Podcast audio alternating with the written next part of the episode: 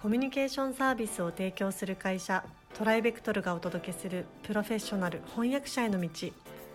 このポッドキャストでは将来翻訳者になりたいと考えている方々のためにプロの翻訳者になるためには何が必要なのか注目のトピックを交えてお届けします。この番組は企業大学研究開発機関向けの翻訳サービスを提供するトライベクトルが対応言語50カ国以上年間1万件以上の翻訳実績をもとにお届けします。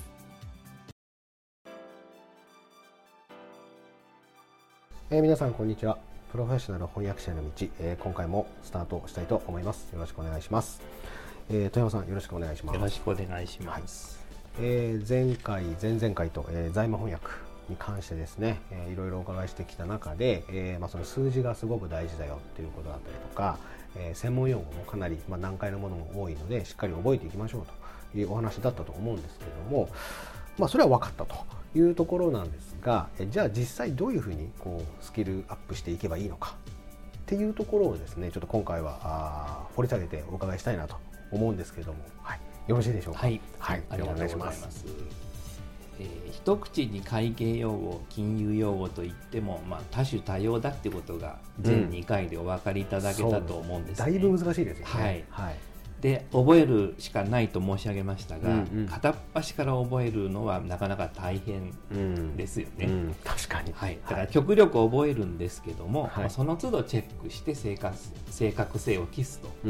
いうことも必要ですし、うんうん、極力こうした用語に馴染んでおいて、えー、用語集を活用していく術を身につけることかと思います。なるほどなるほど。はい、えー、会計用語のややこしい点の一つが、はい、前回も少し触れたんですが、はい、英国英語と米国英語でちょっとずつ単語が違うんですね。言ってましたね。はい、はい、でもちろんあのアメリカ英語で作成した財務処方がイギリスでは通じないということはないんですけれども、うんうん、同じあの訳項を作成するにあたっては、うん、まあ、例外はあるにしてもあの少なくとも同一文書では英国式ももしくは米国式のいずれかに統一しておいた方が読みやすくなります。うん、やっぱりそのドキュメントの中できちんと揃えておく。は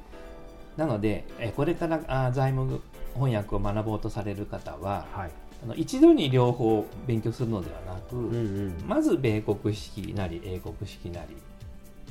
まず1個をマスターして、うんうんうん、それからもう1個勉強されるとよ良いのではないかと思います。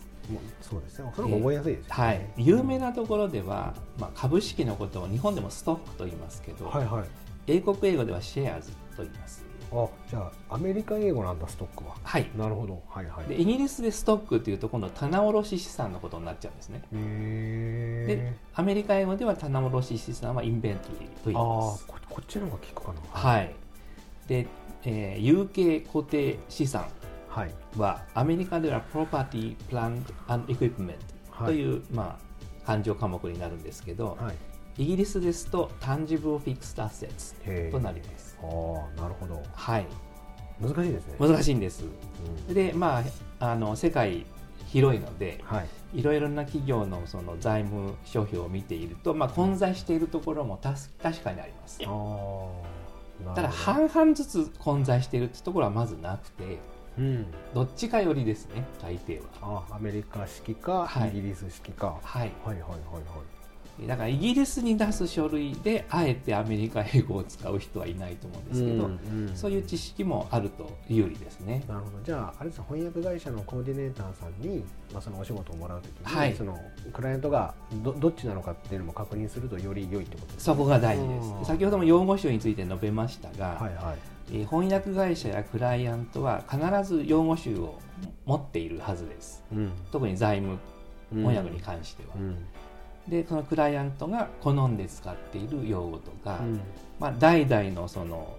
その会社の会計部門が使ってきた用語っていうのがまああるわけですね、はい、でそれに従うのが一番なので、うんうんうん、あの自分に相当知識あるという自信があっても受注するときに必ず用語集はないんですかと、うん、あの確認してください。うんうんうん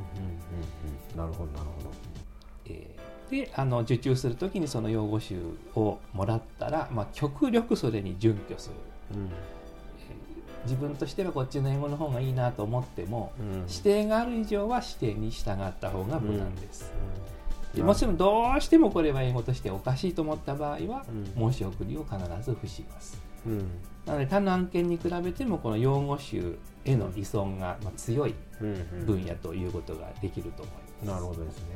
うん、必ず確認していただくとして、はい、はい、他にもなんかポイントはありますか、ね、はい、はい、あの他の分野の翻訳の回でも述べたんですけどやはりスタイルが重要なんですね、はいクライアントによっては日付や金額などの数値の記載の仕方に独自の方針を定めているところがあるわけです。なるほどね。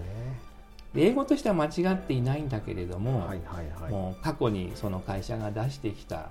文書ではありますね。このスタイルは使ってませんと言われてしまったらそれまでですので、まあ、極力その会社の使っているスタイルに、合わせ合わせるということですね。なるほど。でこうした用用語とか表現とかあるいはその違いに馴染むのにあの便利なのが、はい、証券会社や資産運用専門会社などが、はい、個人のお客様向けのページで、はいはい、その用語集とか辞書を公開しているところがあるんですね。あそうなんですはい、結構あります。あ日本語とか、はい、日本語だけで根節丁寧に説明している大手証券もありますし用語の説明ってことですね、はい。はい、大役を載せているコンサル会社もありますので大役もあるありますあります。こういうのを、まあ、自分なりにリンクをまとめておいて、はいはいはい。まあ、すぐに使えるようにしておくととっても便利かと思います。あなるほど。それは確かにいいですね、はい、うん、あと便利なのがですね一つ挙げますとイギリスの経済誌のエコノミストが、はい、あの読者サービスが充実してまして、まあ、スタイルガイドも出してるんですけどあそうなんですか。あの、まあ、日本でいうところのメールマガジンあメールマガ、はいはい、ニュースレターを無料で読むことができて、はい、こう財務系の情報をこうセレクトしておきますと、うんうんうん、あの毎日それに関連した情報をこう教えてくれるので、まあ、それを1日15分とか勉強するだけでも、うん、違います、相当財務には明るくなれると思います。英文の表現とかも、そうですね。勉強になりますね、はい、でエコノミストのいいところはイギリス英語なんですけどもちろん、はいはい。はい、アメリカ英語にも明るいので、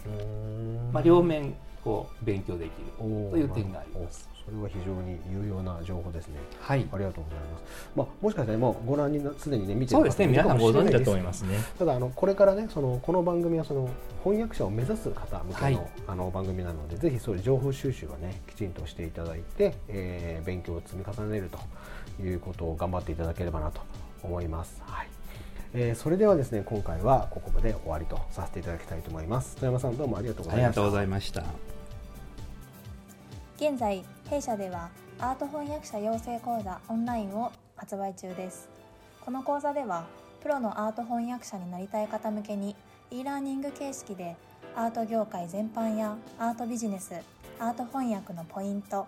アート翻訳の未来についてなど総合的に学習できる内容になっております。ご興味のある方はトライベクトルアートでご検索ください。今回のポッドキャストはいかがでしたでしょうか？弊社では翻訳者志望の方からのトライアルも受け付けております弊社ウェブサイト翻訳者募集のページをご覧くださいその他ご質問やお問い合わせはいつでも弊社ウェブサイトからご連絡ください。